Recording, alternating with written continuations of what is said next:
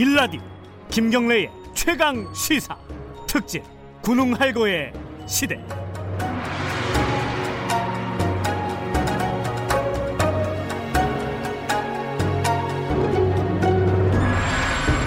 때는 바야흐로 2020년 저 멀리 허허벌판에서 무림의 고수들이 달려오고 있으니 진정한 전설이 눈뜨려 하고 있다. 숨을 죽이고 적을 물리치고 장수를 영입한 고수들이 한 곳에 모였으니 나를 막을 자 그 누구더냐? 지략의 귀재 진격의 거인 전술의 대가 천하통일을 향한 최강의 전설이 이제부터 시작된다. 군웅할거의 시대 그 주인은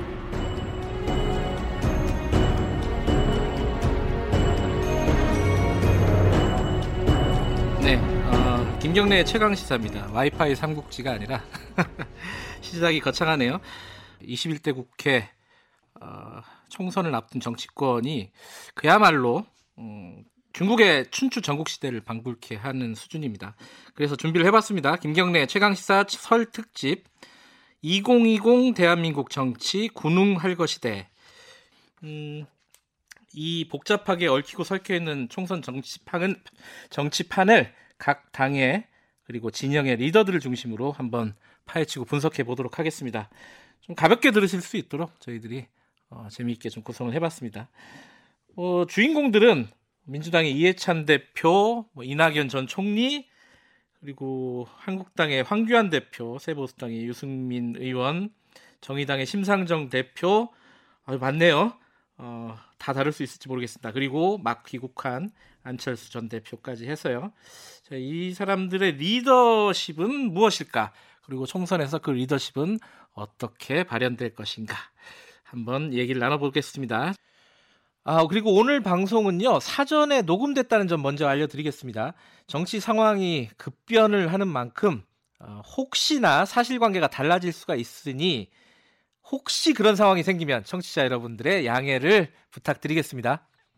지금부터 어, 얘기를 나눠주실 두 분, 어, 군웅 할거의 시대를 이끌어 가실 두 분을 소개해 드리겠습니다. 먼저 의자와 전력그룹 더모아의 윤태권 정치 분석실장 나와 계십니다. 안녕하세요. 안녕하세요. 그리고 김수민 시사평론가 나와 계십니다. 안녕하세요. 네, 반갑습니다.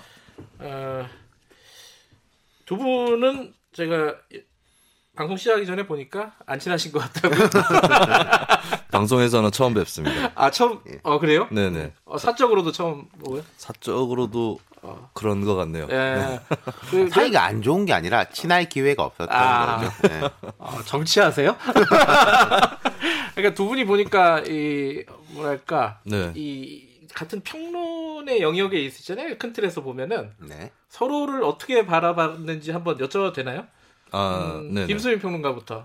저는 이제 윤태곤 사실 이제 많은 그 패널들이 네. 요즘엔 또 추세가 뭐 자기 어떤 정견이라든지 심지어는 진영까지 네. 굉장히 선명하게 드러나는 그런 포지션에 서서 이렇게 싸우는 뭐 그런 구도라면은 이제 음. 평론도. 조금- 네네. 어. 근데 이제 윤태곤 실장님은 좀 거기서 벗어나서 어, 어떤 진영 논리가 문제다라는 얘기가 많이 있잖아요. 네. 근데 거기서 좀 벗어나서 좀 어, 객관적으로 네. 볼수 있는 그런 계기를 제공하는 네. 그런 분이라고 느꼈습니다. 아유 감사합니다. 네. 아유, 설이라고 또 말해주는데. 덕담을 이렇게 윤태원 실장께서는 네, 김두인 평론가는 이, 이 업계라 그래야 되나? 이 업계에서는 이게 젊은 피에 네. 아, 속하잖아요. 네. 아? 근데도 곧 마흔인데 네, 이 업계에서는 이제 젊은 피죠. 근데 참 이게 젊은 아니 저도 젊습니다만은 젊은 분이 어 어떻게 저런 거를 다 알지라고 싶을 때가 있을 정도로 음. 좀 이제 팩트에 강하다 그런 이제 팩트에 강하니까 그 말에 힘이 실리는 거죠. 그러면은 예. 그두 분이 이제 뭐 사실은 어 서로 간에 지금 욕을 할 수 있는 사이는 아니죠. 그렇죠. 네. 사실 좀 이렇게 욕도 하고 그래야지 재밌는데 어, 이두 분이 안 친해서 일단은 오늘 친해지는 시간으로 한번 가져보도록 절친 하겠습니다. 노트 같은 건가요? 근데 아까 이제 오프닝을 보니까 이게 군웅할 것이대 그리고 뭐 춘추 전국 시대 요런 컨셉으로 지금 어, 진행을 할 거예요. 네. 지금 상황을 이런 상황이라고 볼 수 있나요? 이, 이, 좀 한번 이거는 한번 짚고 넘어가죠. 그 윤태권 실장께서는 어떻게 생각하세요? 이 군웅할거, 춘추 전국 이런 게 좀 말하자면 클리셰에 가깝잖아요. 좀 흔하게 쓰는 상투적이죠. 표현, 상투적인 표현인데 전국을 보면은 두 가지 면이 다 있는 것 같아요. 이 두 가지 면이라는 게 첫 번째로는 네. 그 이념 대립이 강해지면서 양당 구도가 이제 강해지는 것들 음. 있지 않습니까? 그러니까 뭐 지금 보수 통합이 그래서 또 진행되고 있습니다만은 민주당으로 상징되는 이제 여권, 네. 요새 또 범여권이란 말도 쓰잖아요. 네. 또 한국당으로 상징되는 이제 보수 쪽이 서로 서로 끌어당기는 힘이 강해지고 있다. 네. 여러 세력이 이제 싸우는 것보다는 네. 그런 면이 있는 것이고, 근데 그럼에도 불구하고 지금 뭐 우리 뒤에 뭐 여러분들 이야기 하겠지만은 대선이 한 2년 반이 남아 있기 때문에 과거에 박근혜 이런 식으로 혼자 이제 딱 확고하게 뛰쳐나가는 사람이 없다. 그런 음. 점에서 볼 때는 뭐 군웅할 거 춘추전국이라는 말이 틀린 건 아니다. 어, 그렇죠. 지금 어, 예전에 박근혜 전 대통령 후보 시절 그런 상황은 아니죠. 그렇죠. 어, 예. 좀 아, 이렇게 얘기하면 안 되죠. 고만고만하다 이러면 안 돼. 이러면은 좀 안 될 것 같아. 나이도 많으시고. 거가 딱 그런 표현인데요. 고만고만하다를 고상하게 표현할 때아 그런가요? 군웅할 거라고 하죠. 아 그렇게 생각하세요, 네, 저도? 그렇게 생각을 하고요. 이게 삼김 시대라고 예전에 있었잖아요. 아, 예. 그 이후에 이제 뭐 노무현 전 대통령 해서 지나오면서 절대적인 리더십이 많이 사라진 것 같아요. 그나마 음. 마지막 절대적 리더십이 현 대통령이 문재인 대통령이 아닌가. 음. 문 대통령은 5년 단임 대통령이기 때문에 네. 이제 뭐 계속해서 영향력을 뭐 수년 이후에도 행사할 수 있는 처지는 아닐 것이고. 네. 근데 상징적인 거는 지난 대선에서 2위, 3위를 차지했던 홍준표 전 대표나 안철수 전 대표가 현재 여론조사에서 그렇게 지지율이 꽤- 꽤 높지는 않거든요. 네. 이런 상황들이 그리고 더하기 이낙연 전 총리나 황교안 전 총리 지지율이 높은 거, 그러니까 다른 사람 지지율까지 임시 저장고 삼아서 갖고 있는 이런 상황들이 고만고만하다라고 얘기해도 될 것 같습니다. 이, 근데 이, 이 얘기도 하나씩 좀 여쭤보고 넘어가야 될 것 같은데 이번 총선에 진짜 핵심이 뭘까? 어, 뭐 얼마 전까지 이제 전국의 핵심이 예컨대 조국 사태 뭐 이런 거였잖아요. 근데 이번 총선은 핵심이 뭘까 과연 좀 잘 안 잡혀요 컨셉이 어떻게 보세요, 김수민 평론가는? 저는 어떤 정책이나 공약이 핵심이 되기는 어려울 거라고 보고요. 예. 이제 와서 또 그걸 내민다고 했을 때 네. 사실 저는 정책 선거 정책 선거 얘기하지만 그거는 평소에 공부 열심히 하듯이 평소에 잘해야 될 것이고 총선에는 총선 나름의 구도가 있는 거겠죠. 예. 근데 저는 이제 보통 여론조사를 요즘에 많이 실시를 하는데 정권 심판이냐 보수 야당 심판이냐 예. 이 프레임이 있거든요. 그러니까 이 프레임이 크게 작용하는 가운데 제3의 프레임이 또 등장하지 않을까. 음. 예를 들면은 이제 뭐 사실 현재 20대나 30대 초반 정도 세대에게는 기존의 어떤 민주당 대 자한당 프레임이라든지 민주화 세력 대 산업화 세력 프레임이 또 안 먹히더라고요. 또 다른 음. 프레임이 있을 수 있는데 이들이 또 어떤 선택을 할 거냐. 예, 그런 것들을 좀 주의 깊게 보려고 합니다. 음. 동의하세요?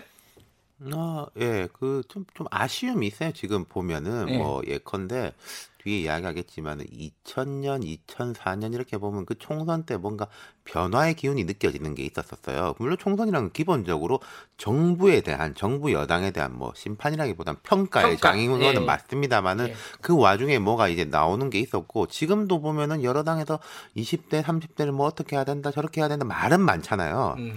근데 우리가 쭉 다룰 이 인물들에 대해서도 보면은 이분들이 뭔가 새로운 것을 내밀고 있느냐?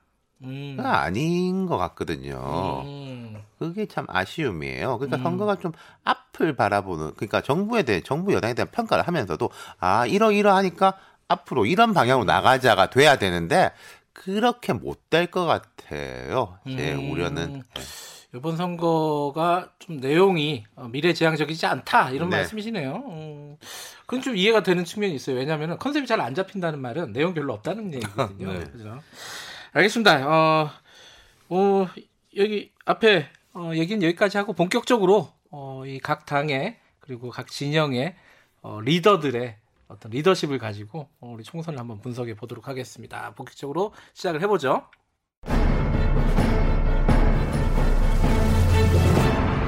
더블 어민주당 이해찬 네. 뭡니까 이게? 아, 이, 통역을 해드려야 되나요? 아, 더불어민주당 이해찬 대표부터 오늘 뭐 다룰 분들이 여러분들인데 어쨌든 여당의 지금 현재 대표이기도 하니까요. 자 이해찬 대표가 어떤 사람인지 뭐 알만한 사람들은 이렇게 기본적인 정보는 어, 예전에 민주화 운동 유신 시절부터 쭉 네. 해왔던 인물이다. 그리고 굉장히 리더십, 카리스마의 리더십을 가지고 있다. 요 정도 대략 알고 있는 것 같아요. 많은 사람들이. 어, 윤태곤 실장께서는 뭐 어떤 사람으로 평가를 하십니까? 그쵸, 뭐 많이 알려져 있는 그대로고, 그러니까 이해찬 대표는 네. 이게 뭐 좋기도 하고 나쁘기도 한 건데 겉으로 보이는 거하고 속이 별로 다르지 않은 사람이에요. 아, 음. 아, 정치인들은 보통 다르잖아요. 그렇죠. 다른 면이 있고 다층적인 면이 있는데 예컨대 뭐 이 정치인들 잘 아는 사람한테 그 물어보자. 그 사람 실제로는 어때? 뭐 이렇게 물어보잖아요. 아, 그럼요. 보통. 네. 그러니까 이해찬 대표한테는 그 사람 실제로는 어때라고 물어보는 사람도 별로 없었던 것 아. 같고 뭐 실제로도 보이는 거 하고 비슷하다. 음, 그리고 이분이 이제 정치 되게 오래 했죠. 88년 학생 운동하고 그다음 사회 운동까지 하면 더 오래 됐고 현실 정치는 88년부터 했으니까 지금 2022년 2020년이니까 33년 됐네요. 네. 참 되게 오래 칠선이죠? 하셨구나. 네. 국회의원 13, 14, 15, 16, 17, 18, 19 20대 국회 중간에 한번 아, 쉬지 않았어요? 중간에 한 번 쉬었나? 음. 네, 2008년 총선에는 불출마했었죠. 아, 네. 어, 그, 굉장히 디테일. 그런 거 그때 어떻게. 배워요?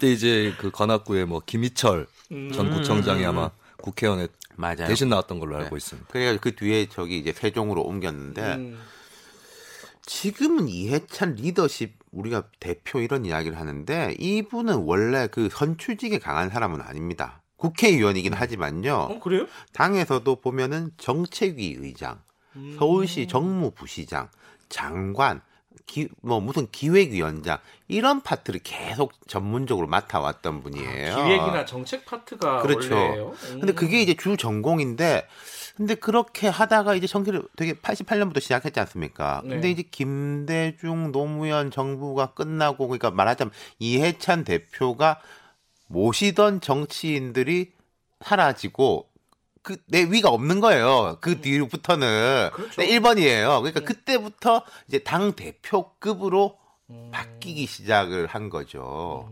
그러니까 그런 특성이 그 당 대표로 활동하는 데서도 문득문득 묻어나요. 이 사람이 하는 것을 보면은 약간 선출직 리더의 이미지라기보다는 뭐 기획위원장이라든지 뭐 이, 이런 식의 이제 느낌을 줄 때가 있다는 거죠. 얼굴을 이렇게 인상을 보면은 어, 좀 뭐랄까요 어, 꼬장꼬장하다 네. 이런 느낌이 있고 실제로도 뭐 언론에 나온 에피소드나 이런 걸 보면은 조금 어, 독선적이다 뭐 이런 평가도 있는 것 같아요. 네. 어떻게 생각하세요, 그? 그나마 근래 들어서 인상이 유해졌다는 평가죠. 아, 그게 유해진 건가요? 네, 아. 조금 이제 나이를 드시면서 살도 붙고 그리고 농담도 조금씩 하시는데 문제는 농담을 할 때에 오히려 그게 설화가 되는.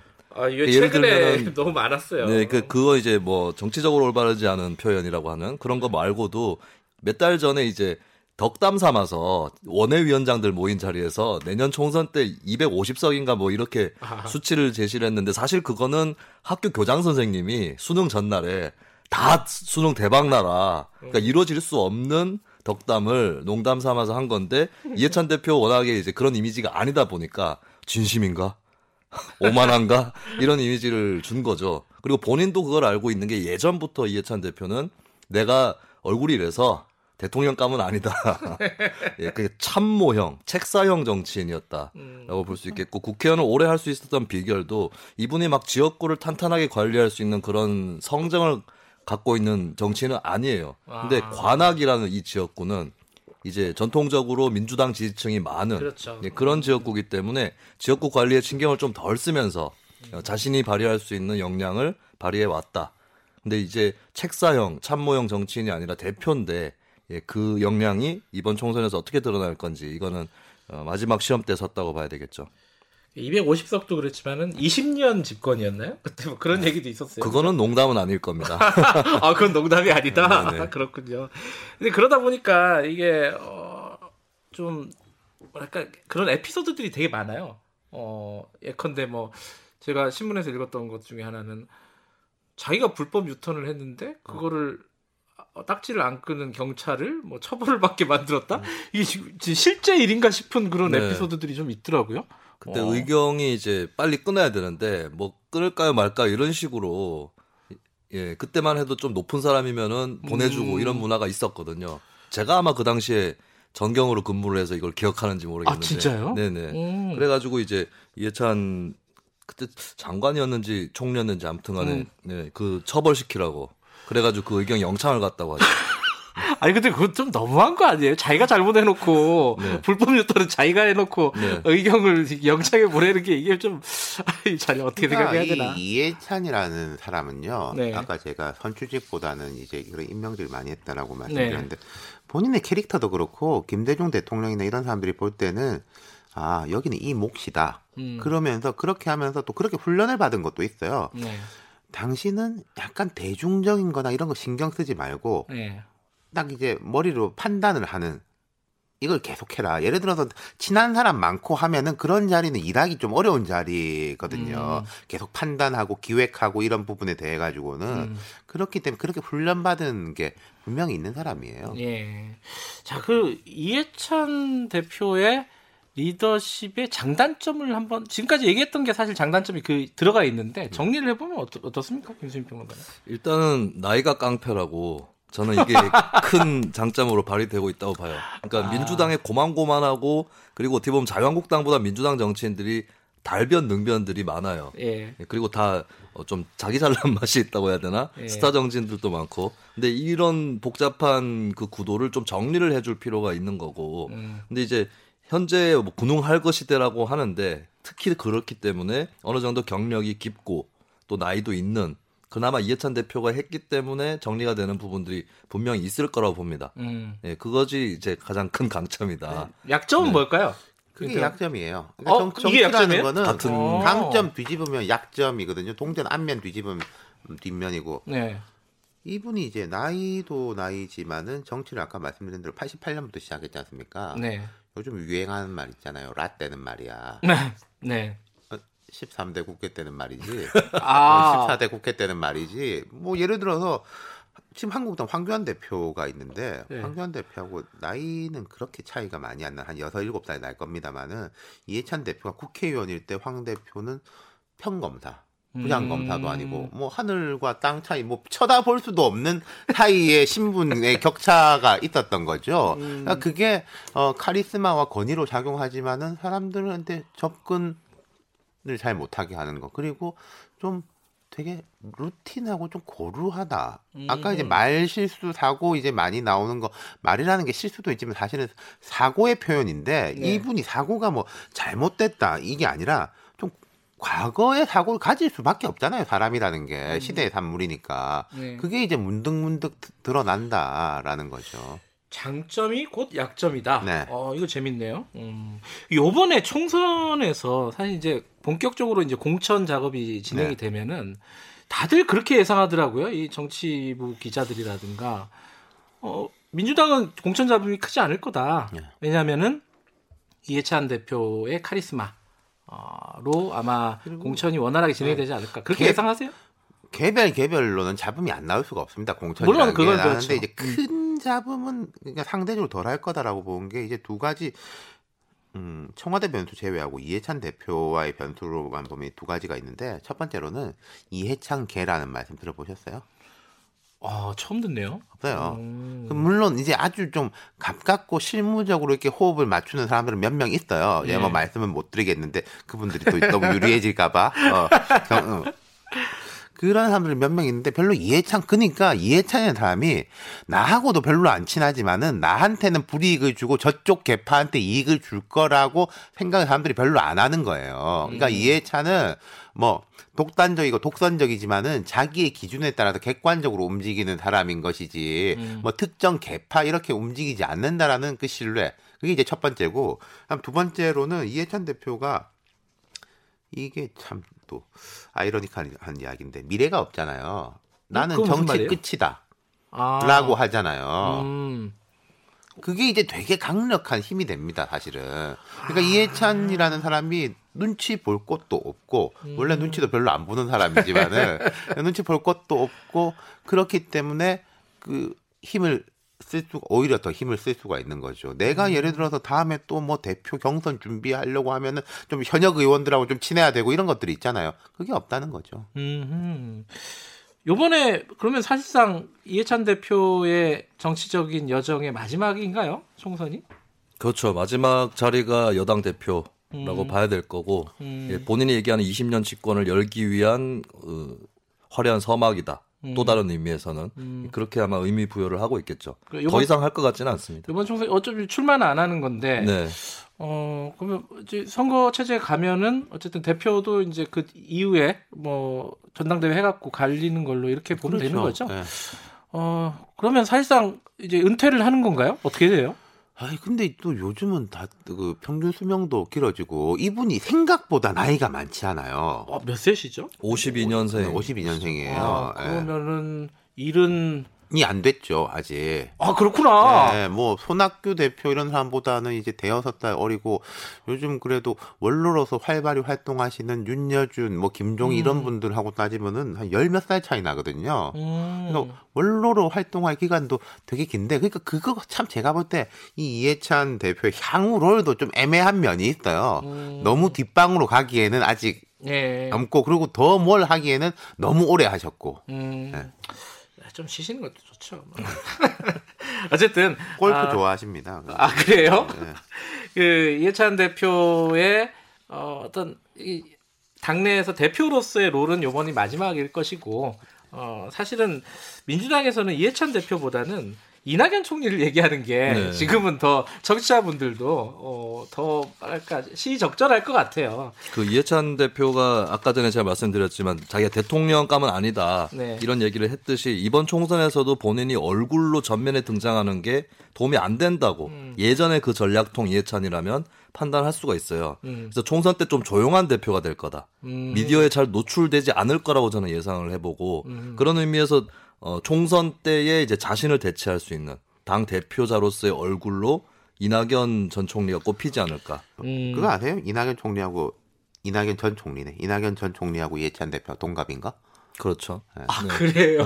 52년생 문재인 대통령보다 한 아, 살 이게 좀 많죠. 약간 좀 죄송스럽네. 나는 그러니까 이게- 누구는 예. 은퇴하고 누구는 이제 떠오르는 새, 어. 샛별? 샛별이라 그럼 좀 이상한가? 떠오르는 별? 야, 요거 요거는 어, 이해찬 대표가 들면은 조금 기분 나쁘시겠다. 어쨌든 어그 충격적이네요. 이낙연 총리와 전 총리와 그게 뭐 어, 거의 동갑이다. 어, 손석희와 고 노회찬이 뭐 동갑이다 뭐 이런 거. 이낙연 총리 좀 얘기해 볼까요? 이게 이낙연 총리도 어그 아까 모두의 어, 윤태곤 실장이 말씀하실 때 클리셰라는 단어를 썼잖아요. 네. 이낙연 총리 얘기할 때도 똑같아요. 무난하다, 안정감 있다, 뭐 이런 얘기예요. 주로 주로 좀 그 밖에서 얘기 잘 안 하는 분들은 얘기를 했으면 좋겠는데 이 이낙연 총리 어떤 사람입니까? 이 김수민 평론가가 네. 보시기에는 저는 이제 좀 앞장서 가지고 어떤 네. 비전을 제시하고 이끌고 이런 리더는 아닌 것 같고요. 음. 좀 뒤따라가면서 예를 들면 군대에 비유하면 행군할 때 나고하는 사람 막 차에 태우지 않습니까? 음. 약간 그런 역할이라고 해야 될까요? 음, 예, 국무회의에서도 어, 이낙연 총리가 처음으로 존재감이 부각된 것이 입시 문제였었어요. 어 그랬나요? 네, 김상곤 교육부 총리 당시에 이제 뭐 현재 여론은 막 정시를 확대해야 된다 이런 여론이 많지 않습니까? 근데 네. 좀 다른 방향으로 이게 사실 문재인 정부 내에서 혼선이 있는 그런 대표적인 대목인데 근데 그때 이제 이낙연 총리가 국무회의 때 지금 입시 문제는 그대로 어, 밀고, 밀고 가면 안 된다. 다시 음. 한번 신중하게 봐야 된다. 하면서 제동을 걸었던. 그러니까 옳든 그르든 간에 그때 존재감이 좀 많이 처음으로 부각됐던 것 같아요. 어, 하지만 앞서가는 리더는 아니다.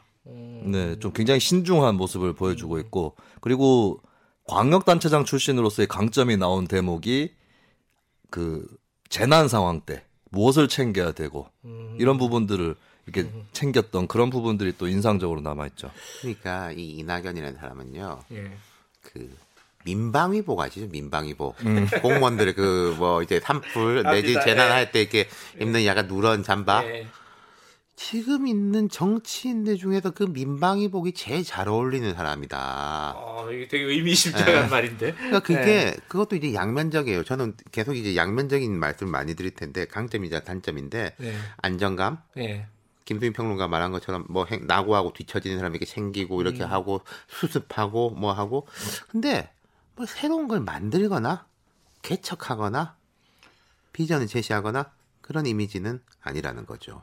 근데 선거에서는 새로운 거 만들고 비전 제시하고 이래야 이기는 거 아니에요? 근데 이제 지금 이 선거를 그러니까 네. 만약에 이낙연 전 총리가 지금 야당 주자라면 뭐가 좀 안 어울려요.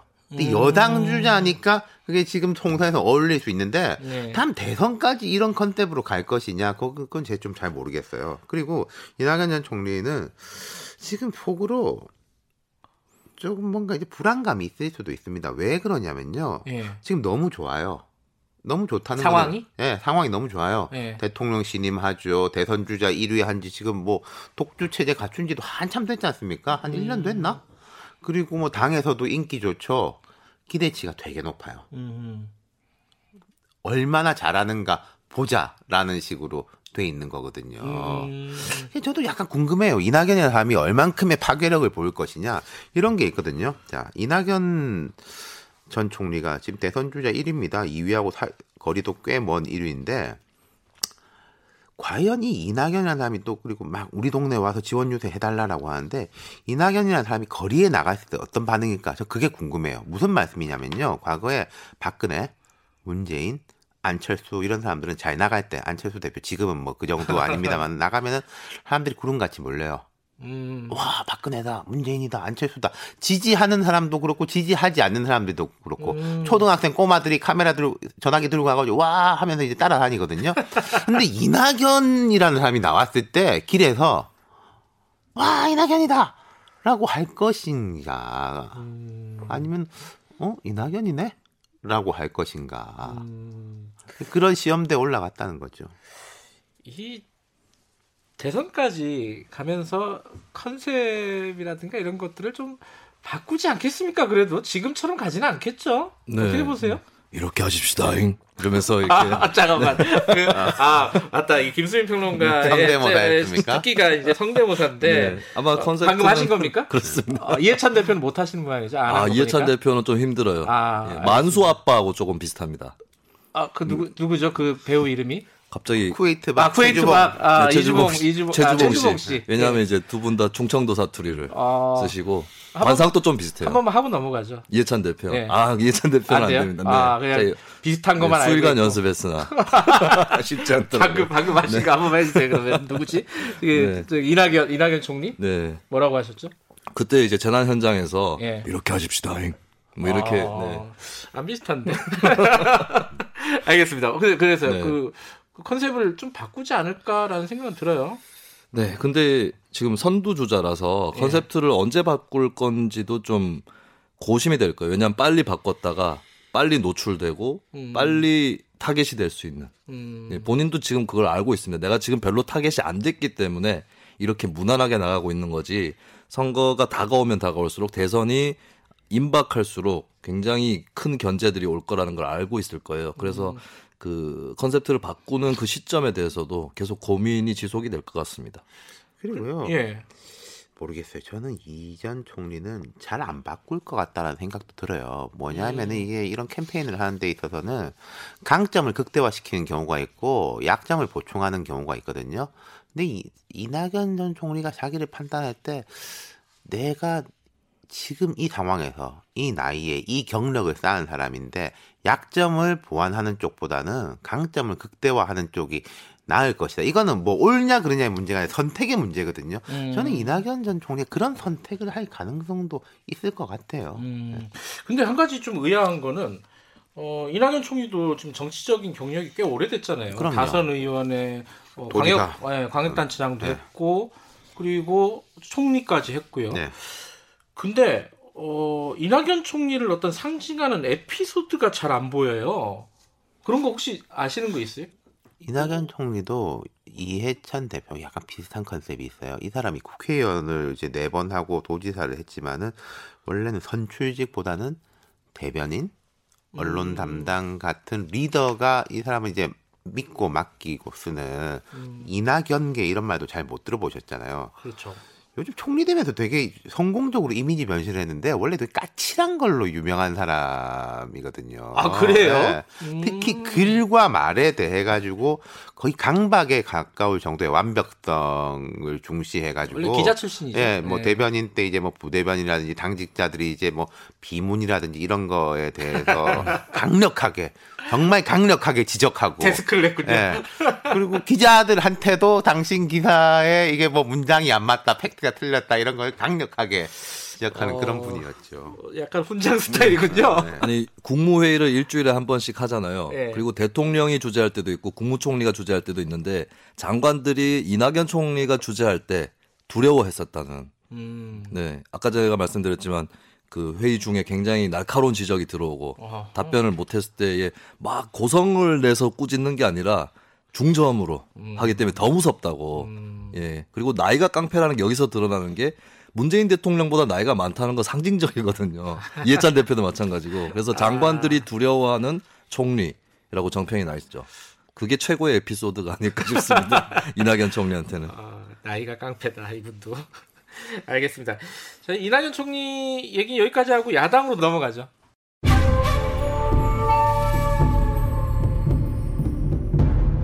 자유 한국당 황교안 예, 영털이 중국어로 아, 이수근 개그맨 이수근 씨가 잘하는 건데 이런 거를 아, 네. 예. 자 자유한국당 황교안 대표 얘기 좀 해보죠. 이 이분도 할 얘기가 뭐 많이 있습니다. 예, 일단은 뭐 다 아시다시피 검사 공안통이었고 어 총리 박근혜 정부 때 총리 그리고 실제로 대통령도 하신 분이에요, 그죠? 권한대행 어, 대통령도 하신 분이고 자 이분은 어떤 사람인지 좀 얘기를 해보죠. 좀 가장 눈에 띄는 얘기 어부터 좀 들어볼까요? 우리, 우리 윤태훈 실장부터 얘기 좀 해주시죠. 어떤 사람이다 한마디로 얘기하면. 뭐 이분 제가 이걸 먼저 말씀드리고 싶어요. 제가 이제 정치권 뭐 기자부터 해가지고 일한 지 20년 가까이 되거든요. 네. 오늘 말씀드리는 분들은 대체로 제가 직간접적으로 아는 사람들이에요. 그렇죠. 근데 황교안 대표는 이제 잘 몰라요. 어, 시- 왜냐하면 이분이 정치를 시작한 지가 실제로 얼마 안 됐지 않습니까? 아, 주로 정치부 출입했죠. 검, 예, 그리고 검찰은 이제 아니었죠. 이분은 이제 법원 그 검찰청에 쭉 있다가 이제 법무부 장관, 음. 국무총리 그다음 에 이렇게 와가지고 그나마 최근에 한 1년 이렇게 뭐 옆에서 이제 지켜보고 있는데 또 황 대표 욕 되게 많이 먹잖아요. 대체로 뭐 안에서건 밖에서건. 근데 저는 오히려 좀 시간이 지날수록 이 사람 좀 생각보다 이제 만만치가 않다. 어떤- 공력이 있다. 어떤 이렇게 측면에서? 버텨 나온다라는 거 자체가 아 쉽지가 않은 상황인데 지금 상황 어려운 그렇죠. 상황에서 버틴다는 것 자체가 그러니까 한국당이요. 그러니까 이낙연 총- 그 아, 이낙연이 아니죠. 황교안 대표가 2019년 2월에 당 대표가 됐습니다. 예. 그 이전까지는 정상 체제가 아니었어요. 막 뭐 비대위에다가 뭐에다가 뭐 그리고 이 한국당이란 당이 존속할지 안 존속할지도 모르는 상황인데 어쨌든 황교안 체제가 들어섬으로써 네. 정상 체제가 된 거예요. 그러니까. 이용이 정상제 비정상이 말씀드린 거는 한국당이 이제 뭘 잘한다 못한다 비판할 수는 있어요. 근데 음. 그거 말고 여기가 이제 정상적으로 돌아가는 곳이냐라고 할 때 정상화가 됐고 네. 그리고 이제 보수 통합 뭐 지금 합니다만은 그것도 이게 뭐안 돼가지고 해체하는 쪽보다는 발전적으로 나가는 쪽이잖아요. 그렇게 음. 끌고 온 것 자체가 이 황교안이라는 사람의 좀 능력이 아닌가 그런 생각이 음. 들어요. 그러네요. 그래서 따지고 보면은 어, 황교안 대표의 리더십이 뭔지는 모르지만 어쨌든 그걸 가지고 이 정상화를 만들었다는 네. 거잖아요. 자유한국당. 그게 뭘까요? 그 황교안 대표의 능력이나 리더십 뭐라고 보세요? 그게 잘 안 보인다는 게 그러니까 무엇인지. 예, 실체가 아. 무엇인지 그리고 만약에 잘해온 부분이 있다면 이게 황교안 대표의 독자적인 어떤 아이디어와 센스인지 아니면 측근이나 참모 그룹의 어떤 솜씨인지 이런 것들을 아직까지는 잘 알 수 없는 것 같다는 음, 그런 느낌이 들어요. 근데 그게 오히려 장점이라는 게 그러니까 실장의 아, 생각이시고. 뭐 우리가 뭐 리더들에 대해서 독선적이다 막 이런 말을 하는데 황 대표에 대해서도 뭐 독선적이다 뭐 이러는데 이 사람이 별로 독선적이었나? 잘 돌아보세요. 예를 들어서 아 우리 장외 집회 또 해야 됩니다. 이런 건 좀 독선적이었던 것 같아요. 네. 근데 전반적인 이 판을 이끌어오는 게 보면은 좀 흐름에 몸을 싣는 형인 것 같아요. 음. 무리하지 않으면서. 대세 추종형? 추종형이라기보다 뭐 이제 파도 파도를 좀 타는 스타일인 아. 것 같다라는 파도를 이제 거꾸로 거슬러 올라가기보다는 파도를 타는 스타일이고 또 시간이 지나면서 파도를 타는 스킬이 좀 음. 점점 늘어나는 것 같다 그런 생각이 들어요. 사실상 정치 신인이잖아요. 그렇죠. 음, 예. 그런 걸로 고려하면은 네. 스킬이 꽤 많이 예. 늘었다. 그러니까 이 정치. 진짜 처음 해본 사람이 거대 정당의 당 대표 한다는 거 정말 어려운 일이거든요. 특히 야당 대표는 더 어려워요. 여당 음. 대표는 뭐 좀 고난이라도 있고 뭐 줄 수 있는 것도 있는데 야당 대표 별줄수 있는 것도 없지 않습니까? 음흠. 네. 어떻게 제가- 보세요? 네. 제가 지난해 한 6월, 7월 정도에 네. 보수 진영 내지는 자유한국당 사람들을 만날 일이 있는 있으면 네. 계속 들었던 얘기가 비대위가 또 들어설지도 모르겠다. 아, 였어요. 황교안 대표로는 안 되겠다라는 얘기를 꽤 많이 들었고 네. 어떤 분은 구체적으로 이제 한 5월 5일쯤부터 황교안 대표의 내리막이 시작됐다. 미디어에서도 언급이 우호적으로 여러. 있었습니다. 추석 네. 위기설, 뭐 무슨 위기설, 위기설. 어, 이- 그래서 작년 연말쯤에는. 예. 비대위가 들어설 것이고 비대위원장을 알아봐야겠다. 음. 이- 또 김아무개 씨라든지 비대위원장 예. 전문 그런 분들 이름이 거명될 정도였거든요. 예. 근데 그거를 아는 사람이라면 굉장히 위기들을 알게 모르게 많이 넘겨왔다라고 음. 하는 것이고 물론 단식이라든지 삭발이라든지 이런 방법론에 대해서는 굉장히 회의적인 대중적인 그런 비판 평가도 많지만 어쨌든 간에 음. 비대위설까지 나왔던 거를 감안한다면 고비들을 꽤 많이 넘겨왔고 우리가 잘 알지 못하는 그런 강점이 있을 수도 있겠다. 음. 예, 이런 인상을 주죠. 그러니까 그게 이제 말아 뭐라 그래야 되나? 성장형 정치인이라 그래야 되나? 그런 느낌이 약간 있어요. 성장판이 아직 열려 있군요. 강, 이분은 강백호? 강백호인가? 슬램덩크? 그리고 이번 총선에서 이 이낙연, 황교안 두 사람을 비교해 보면 이해찬 뭐 말고 이낙연 전 총리에 비해서 황교안 대표가 유리한 지점이 뭐냐면요. 기대 수준이에요.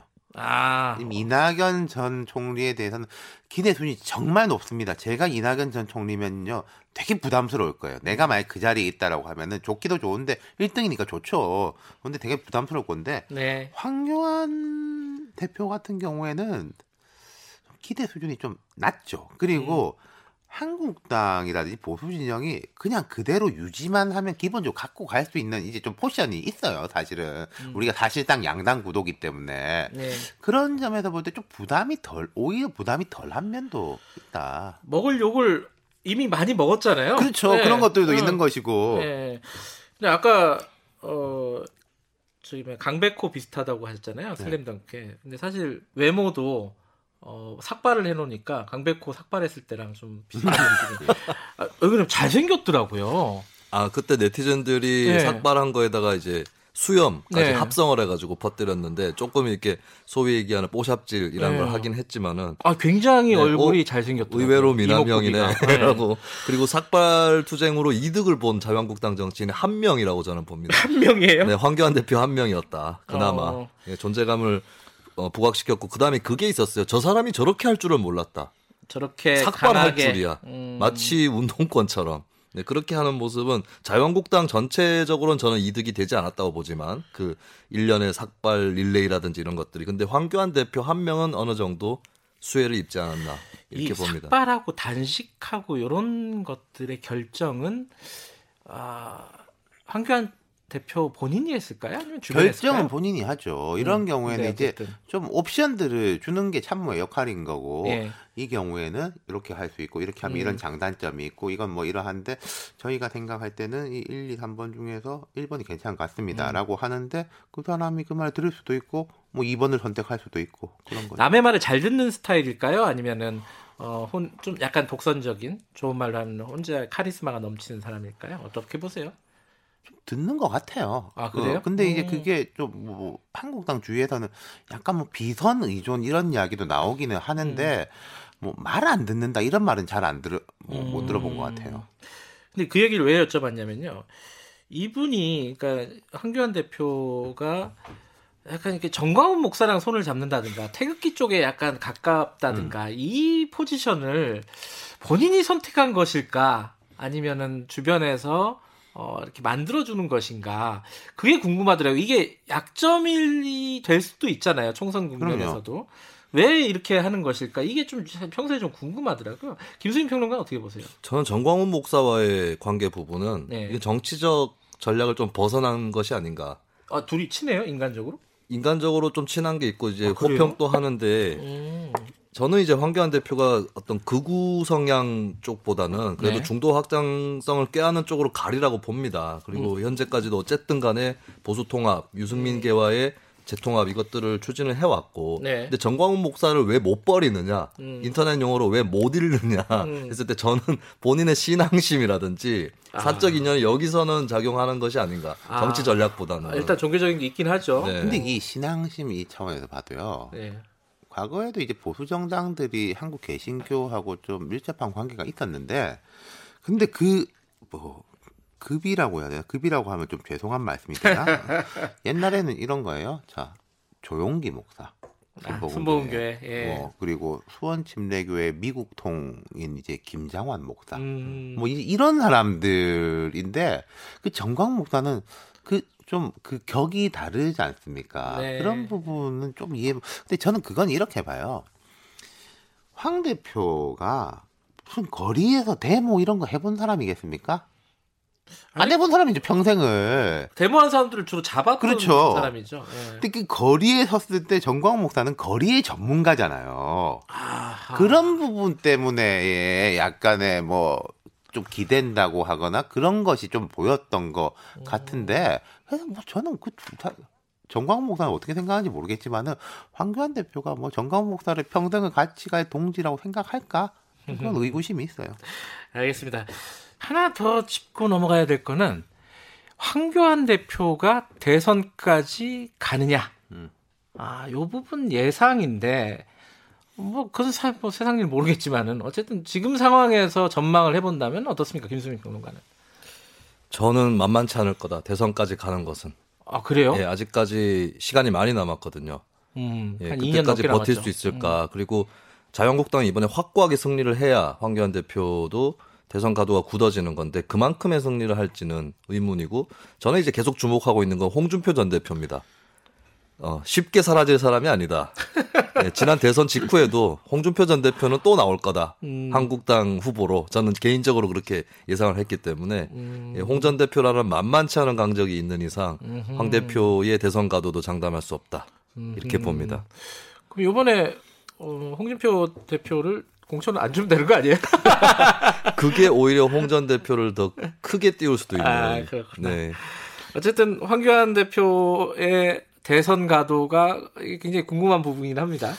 한 두세 고비가 있을 거예요. 첫 번째 고비는 뭐 이번 총선인 것이고 보수 통합에 대한 것이고 그 다음에 이제 대선에 나가려면은 지금 저 황교안이라는 사람이 지금의 이미지하고 정치는 문재인 정부에 대한 반대다인 거잖아요. 그렇죠. 네. 이제 한번 포지션 전환을 해야 돼요. 미래에 대한 것으로. 음, 뭐 뭐. 그래서 뭐 그때 민부론, 뭐 민평론, 뭐 이런 걸 조금씩 이렇게 했었어요. 내놓기는 네. 하던데 자 김영삼, 이회창, 이명박, 박근혜, 홍준표 이런 쭉 후보들이 있었습니다만은 지금 황 대표하고 좀 가깝게 느껴지는 건 이회창, 음, 음, 뭐 보급형 이회창 뭐 이런 말도 제가 들어봤는데 예. 이회창 음, 전 총재 같은 경우에는 성공한 정치인이에요.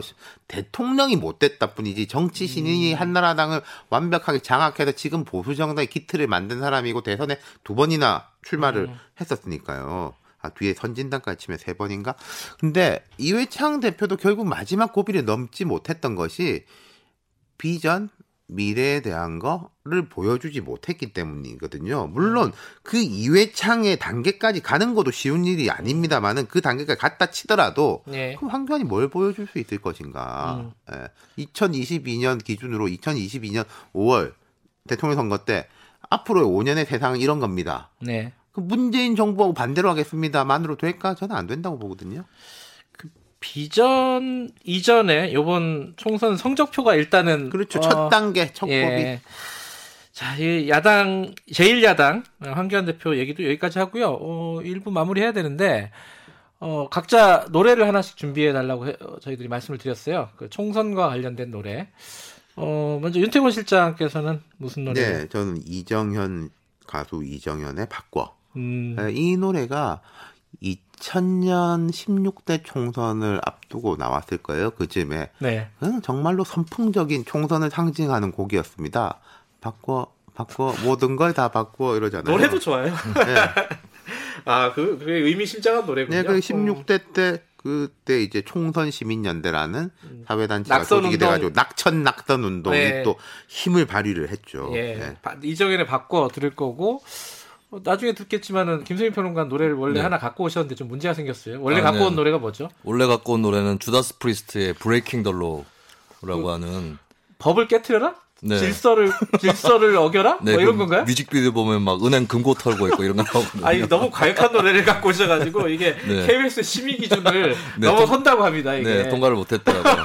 지금 이제 국회법 위반으로 기소된 국회의원들도 계시고 선거법, 정치자금법 위반 하시는 분들이 속출할 것 같아서 미리 그러지 말자는 취지에서 아니, 고민을 네네. 아, 안타깝게 노래를 들을 수가 없게 됐습니다. 이 노래는 어, 각자 알아서 들으시기. 바라겠고요. 네. 어, 다른 노래를 좀 고민해 주시고 이부에서 좀 무슨 노래를 네. 선택할지 보겠습니다. 자 노래 들으면서 아, 잠깐 쉬죠.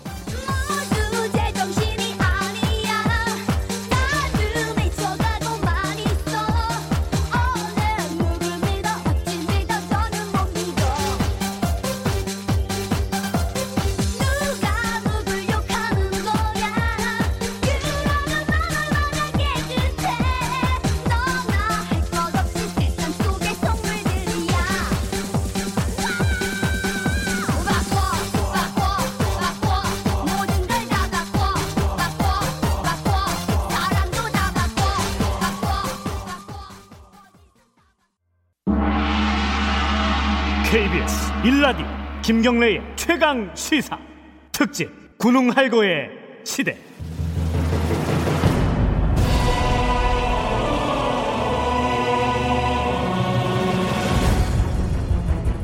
때는 바야흐로 2020년. 저 멀리 허허벌판에서 무림의 고수들이 달려오고 있으니.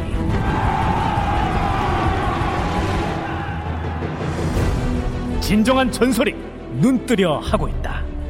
숨을 죽이고 적을 물리치고 장수를 영입한 고수들이 한 곳에 모였으니 나를 막을 자 그 누구더냐? 지략의 귀재 진격의 거인 전술의 대가 천하통일을 향한 최강의 전설이 이제부터 시작된다. 군웅할거의 시대 그 주인은 김경래 최강시사 설 특집 2020 대한민국 정치 군웅 할거 시대 아, 총선을 맞아서 저희들이 어, 각 진영의 리더들을 분석하면서 총선을 함께 전망해 보고 있습니다. 오늘 방송은요 사전에 녹음됐다는 점을 먼저 알려드리겠습니다. 정치 상황이 워낙 급변하니까 혹시 사실관계가 달라질 수가 있으니 청취자분들의 양해를 부탁드리겠습니다. 어, 지금 이제 어, 여당 쪽 했고 제1야당 했습니다. 이제 이제 어, 다른 당들도 좀 짚어봐야 되는데 요새 가장 뜨거운 사람 중에 한 명, 핫한 사람 중에 한 명, 요 얘기부터 출발해가지고 차례로 좀 짚어보죠.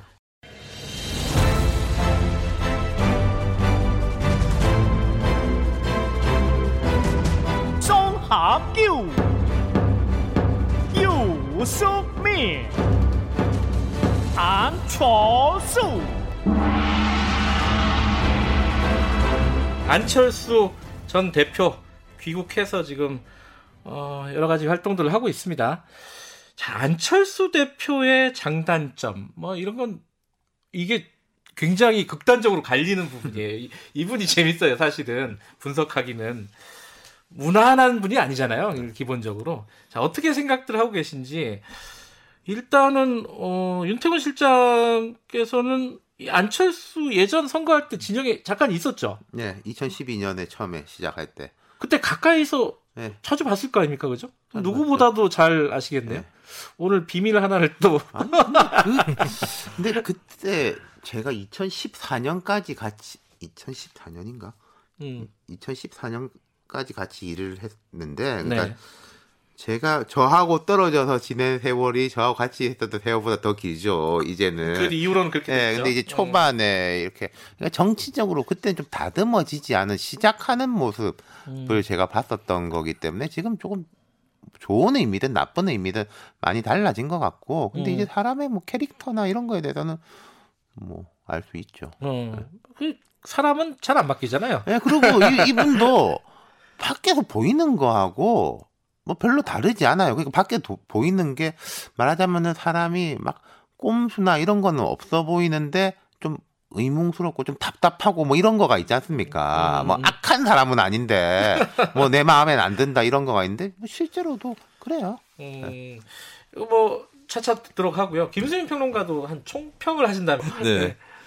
저는 글쎄요 계속 이렇게 메시지나 이런 부분들이 좀 구체적이거나 분명한 게 떨어진다. 음, 그러니까 좀 계속 그, 그렇다고 해서 또 어떻게 이견을 제시할 수 없는 굉장히 맞는 얘기도 많이 하시는 것 같고 음, 근데 그런 좀 원론적인 측면에서는 좀 답답하다는 느낌이 또 있는 거고요. 근데 묘한 것은 생각보다 이제 정치는 악마적 속성을 갖고 있다고 하잖아요. 근데 좀 착한 이미지가 있습니다. 안철수 전 대표가. 근데 악마적인 느낌이 조금씩 들기 시작해요. 어, 그건 무슨 말이에요? 왜냐면 굉장히 이제 정치판이 험한 곳이고 음. 거대 양당이 갖고 있는 힘이 굉장히 강한데 네. 저 사람이 저기서 지금까지 어쨌든 살아 있다는 거. 음, 예, 그리고 바른 미래당이라고 하는 이 제3당이 보통 정치권에서 제3당이 선거 때 한번 뜨더라도 그 다음 선거가 되기 전에 되기도 전에 그냥 정리가 돼 버리는 뭐 정주영 전 회장의 통일국민당이라든지 다 그런 식이었거든요. 네. 근데 아직 살아남아 있다는 거죠. 총선 결과는 알 수 없지만 음, 예, 그런 점을 봤을 때 묘하게 악마적이다. 음. 예, 이거는 안철수 전 대표 측에서도 들어서 기분이 나쁠 것 같지는 않습니다. 음. 네. 그 안철수 전 대표는 성대모사 가능하십니까? 아, 저하고 너무 멀리 있어요. 네, 목소리가. 네. 아이고 발음이나. 사람이 별로 없구만요. 이 황교안 대표도 안 되고 네. 안철수 전 대표도 안 되고 그 누가 그나- 되는 거예요? 도대체? 그나마 되는 트럼프? 이낙연 전 총리를 네, 안 비슷하다고. 네, 뭔가 이 청각에 문제가 있으신 게 아닌가. 알겠습니다. 아, 이거 시키면 안 되겠다. 이거 이거 되는 게 없어요 지금. 자, 그 안철수 전 대표는 CEO 출신이잖아요. 누구나 네. 다 알다시피 네. CEO 출신을 해서 가지는 장점이 있고 단점이 있을 거 아니에요. CEO 출신하면 딱 떠오르는 사람은 이명박 전 대통령입니다. 어때요 비교하면은? 그러니까 안철수란 사람이 2012년 대선에 나올 때의 컨셉이 이런 거였죠. 그리고 사람들한테 이제 폭발적인 호응을 받았던 게 좀 정리하자면 착한 이명박. 네. 그러니까 도덕성과 이명박. 예. 도덕성과 성취라는 그 양면을 다 갖췄다라고 보여졌었잖아요. 네. 그게 이제 강점이었던 거죠. 그 CEO 출신들의 단점은 제가 생각할 때 이런 것 같아요. 정치는 좀 음, 목적지로 가기 위한 과정이 이제 다층적이거든요. 복잡하고. 근데 CEO 출신들은 어떤 그 뭐 매출액 얼마 달성, 음. 뭐이 사업 수주, 뭐 신제품 개발 목표가 좀 단일하지 않습니까? 거기를 네. 향해서 쫙 가면 되는 거잖아요. 정치라는 건 근데 그렇지가 않거든요. 쫙 가지 않는 길이 더 빠른 길이기도 하고 네. 쭉 가기 위해서는 일부 돌아가야 하기도 하고 그런 것들이 있는데 그그 사람들이 목표 설정하는 게 틀렸다라는 게 아니라 그 목표를 가서 이 과정이 어떤 면에서 불합리하다는 것을 이해를 잘 못하는 것 같았어요. 제 음. 느낌에는. 안철수 전 대표가 이번 총선에서 어느 정도의 바람을 일으킬 수 있을까 과연 뭐 이제는 뭐 안철수 전 대표 옛날 같지 않다 이런 얘기도 많고 음 비호감도도 높고요. 김수민 평론가는 어, 이렇게 네. 예상을 하신다면 이번 총선에서 어느 정도의 힘을 발휘할 수 있을까요? 저는 본인이 하기에 따라 달렸다고 보거든요. 그거는 뭐 네. 저도 할 수 있는 얘기잖아요. 근데 이제 지금 현재 나오는 얘기는 하기에 따라 달린 것도 아니고 거의 다 되지 않았냐 이런 평가도 많이 있지 않습니까? 좀 부정적으로요? 네, 그렇죠. 아. 예, 옛날에 그 안철수 현상을 불러일으킬 음. 수 없을 것이다가 조금 우세해 보이는데 저는 이제 예를 들면 현재 이제 양당을 거대 양당을 다 심판해야 된다 음. 이런 여론 또 만만치 않게 있는 것이고 네. 그다 아는 사실이지만 현재 어쨌든 안전 대표가 확보한 이미지가 뭐냐면 자유한국당과 민주당 양쪽 모두하고 거리가 있고 네. 예, 예전 같으면 이제 민주당 후보들과의 단일화라든지 합당까지도 했기 때문에 범민주당으로 묶여있던 시절도 있었습니다만 음. 그것도 아니고 그렇다고 해서 그동안에 자유한국당 쪽하고 연대를 하거나 합당을 하거나 단일화를 하지도 않았단 말이죠. 네. 그런 측면에서 포지션 자체는 그렇게 나쁘진 않아요. 근데 음. 문제는 안전 대표가 곧 귀국을 해서 정치를 시작하면서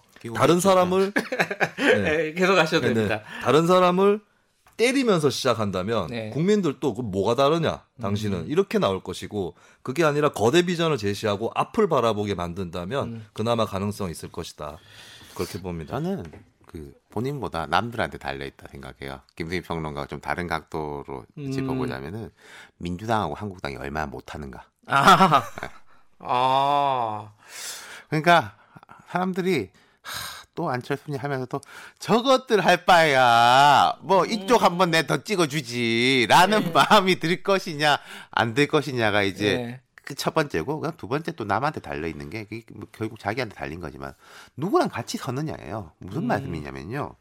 2012년 안철수라는 사람이 처음에 이제 혜성과 같이 등장했을 때 주위에 있던 사람들은 젊은 사람들, 지, 지명도는 조금 떨어지더라도 각 영역에서 신선하다고 평가받는 사람들. 음. 그리고 캠프에 보면 뭐 이런 거 있었거든요. 실제예요. 20대에 하버드 대학 다니는 청년이 휴학하고 와가지고 여기서 인턴으로 일하고 싶다라고 해서 복사하면서 일했었어요. 캠프 막내로서. 어. 그, 런 이제 시기였었고 뭐 저기 가면은 백팩들을 메고 다니고 뭐 바이벌을 쓴다. 음. 최신 유행 막 앞서가는 그러니까 스타일에서도 그렇고 컨텐츠로도 그렇고 뭘 되게 앞서가는 이게 세련된 느낌이었잖아요. 음흠. 근데 자 국민의당 할 때는 국민의당이 돌풍을 일으켰습니다만은 이제 뒤에 있는 인물들이 이제 뭐 박지원 뭐 이런 이제 뭐 김동철 주승용 이런 분들로 뒤 배경 화면이 싹 바뀌었어요. 네. 지금은 그 배경 화면조차도 없다. 안철수라는 사람 뒤에 배경 화면 자체가 우리가 별로 아는 사람이 없다. 음, 그게 문제예요. 배경화면을 안 깔았군요. 안 까는 건지 못 까는 건지. 이번 총선에는 누구랑 같이 설 거냐. 예. 안철수라는 사람이. 네, 그래서 안철수 전 대표 얘기는 여기까지 하고요. 연결되는 얘기 한, 한 명씩 어, 꼬리에 꼬리를 물고 가보죠. 누구부터 할까요? 어, 손학규 대표 얘기를 할 수도 있고 유승민 의원 얘기를 할 수도 있는데 어디가 더 가까울지는 저도 예측이 안 되기 때문에 어, 그, 좀큰 당부터 가보죠. 손학규 대표. 손학규 대표는 요새 많이 힘들어 보여요. 그죠? 네, 어, 글쎄요. 괜찮습니다. 만덕산에 전기가 있어서 아, 솔직히 비슷한지 잘 모르겠습니다. 어, 아, 손학규 대표 목소리를 들어보세요. 어, 어떻게 생각하세요? 뭐 약간 약간 약간요. 네. 어, 표정이 안 좋으십니다. 예. 손학규 대표는 어, 이 바른미래당에서 내분 사태가 계속 진행이 되면서 이미지가 굉장히 뭐랄까요? 과거에 비해서 많이 실추되지 않았나라는 느낌은 있어요. 왜냐하면 예전에 저녁에 있는 사람 얘기할 때 굉장히 신선하고 파격적이었잖아요. 어, 그럼에도 불구하고 어쨌든 교섭단체 어, 대표이기 때문에 한번 리더십을 분석을 해보겠습니다. 어떤 분이시죠? 손학규 대표는 김수민 평론가가 일단은 이제 진영을 옮겼다라는 이미지가 좀 강하게 박혀 있죠. 음, 그러니까 김영삼 정부 때 국회의원으로서 이제 정계 입문을 했고 네, 그렇게 본다면 이제 자유한국당 계열 사람이라고 볼 수도 있겠지만 예, 2007년 대선을 앞두고 당내 경선 후보로 뛰다가 이제 어, 탈당을 해서 네. 결국에 민주당 쪽으로 옮긴.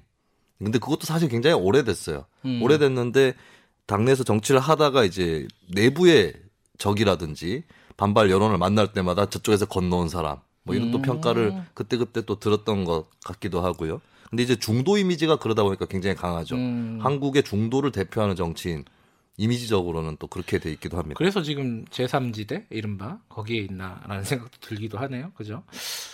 그 예전에 그 저녁이 있는 삶이 나왔을 때가 그때가 대선 기간이었죠. 2012년 그러니까 경선 기간이죠. 네, 경선, 대선 경선 기간. 대선 경선 기간이죠. 그때 대단하지 않았습니까, 사실은? 네. 어. 그러니까 참 손학규라는 사람이 그러니까 한나라당 진영에서 온 건 맞는데 손학규 걔가 민주당에서 한때 최대 개파였어요. 그만큼 아, 어, 그랬었네요. 음. 친화력과 흡입 당 제가 그 이런 이야기하면 싫어하는 사람들 되게 많아요.